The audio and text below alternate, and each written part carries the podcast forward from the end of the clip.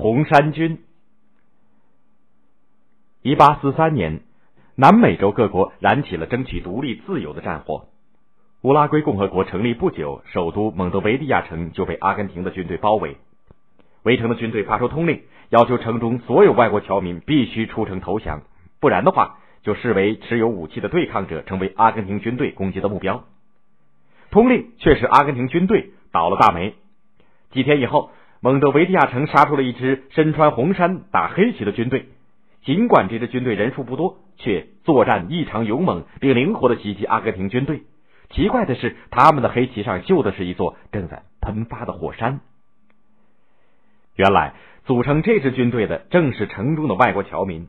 他们绝大部分是为争取意大利统一而斗争的爱国志士，因为斗争失败而流亡南美的。旗帜的黑色表达了他们因祖国被异族控制、遭受苦难的悲愤。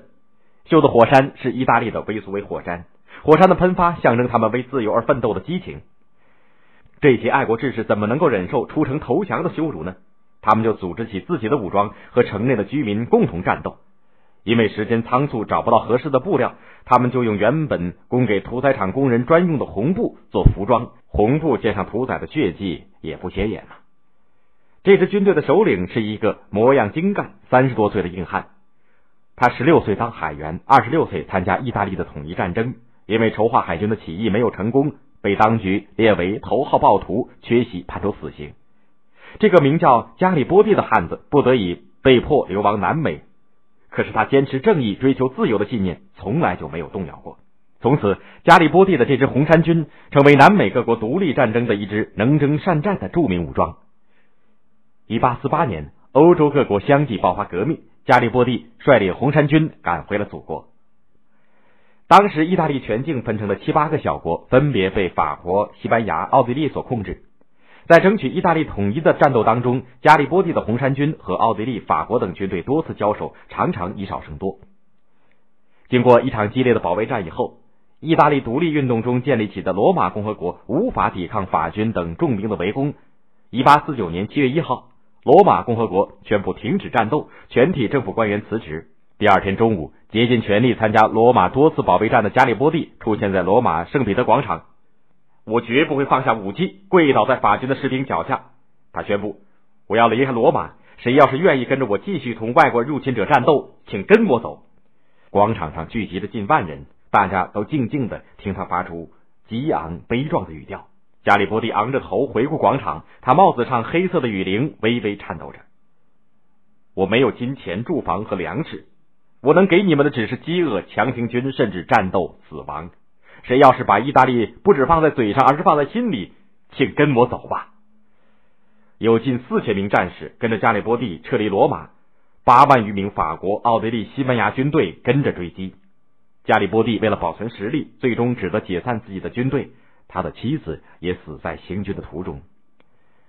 再度流亡南美洲的加里波第，六年以后又返回祖国。当时，意大利的萨丁国王愿意挑头领导意大利的统一世界。加里波第把个人的利益置之度外，凭借自己的名声帮助萨丁国王招募军队，却没有指挥作战的权利。后来，萨丁王国的首相加普尔勉强调集了一支三千人的阿尔卑斯山猎人团给他指挥。加里波第指挥的这支不是他招募的军队，在一八五六年六月两次战胜奥地利军队，他夺回的土地被加普尔并入了萨丁王国。四年以后，西西里岛爆发了起义。封建割据的西西里王国的统治者在西班牙王室支持下镇压起义。加里波第召集红衫军一千战士渡海支援起义。一八六零年五月十一号凌晨，加里波第的船在西西里的马尔萨港登陆。在民众的配合下，他只用了七百名红衫军就击溃了三千多当地的守军。首战告捷，但是红衫军的武器装备很差，弹药也缺乏。有人提出等待援兵。加里波第这个时候已经五十多岁。但是仍然英气勃勃的说：“我们只有用速度来战胜敌军。下一个攻击目标就是南部西西里的首府巴勒莫。红衫军快速行军，直逼巴勒莫的西南城郊。巴勒莫的守军司令听说只有一千多名红衫军来进攻，丝毫也不在意，因为自己可有两万多士兵呢。他想不到红衫军在行军途中不断有起义者踊跃加入。”但尽管这个时候加里波利的人马已经发展到五六千了，但是武器装备简陋，仅凭军事实力确实难以取胜。入夜，巴勒莫的守军司令望着城西南的红山军的军营，只见萤火点点，散落四周，全无进攻的动静。他心里想，只要加强防守阵地，谅他们红山军也攻不上来。天色微明，驻守城东南的士兵猛然的发现大批的红山军出现在眼前，吓得大叫：“红山军来了，快放炮！”原来。足智多谋的加利波第在城西南虚设营火，迷惑敌军，声东击西，命主力强攻东南。城里的民众也配合红山军。当守军急匆匆的把西南守军调到东南的时候，在街道上遇到从天而降的袭击，子弹、花盆、废水从居民的窗口当中飞出，甚至钢琴也从窗口当中被扔下，砸得巴勒莫守军狼狈不堪。红山军不畏炮火，冒死猛攻。进城以后。他们在居民的配合下展开巷战，终于夺取了巴勒莫。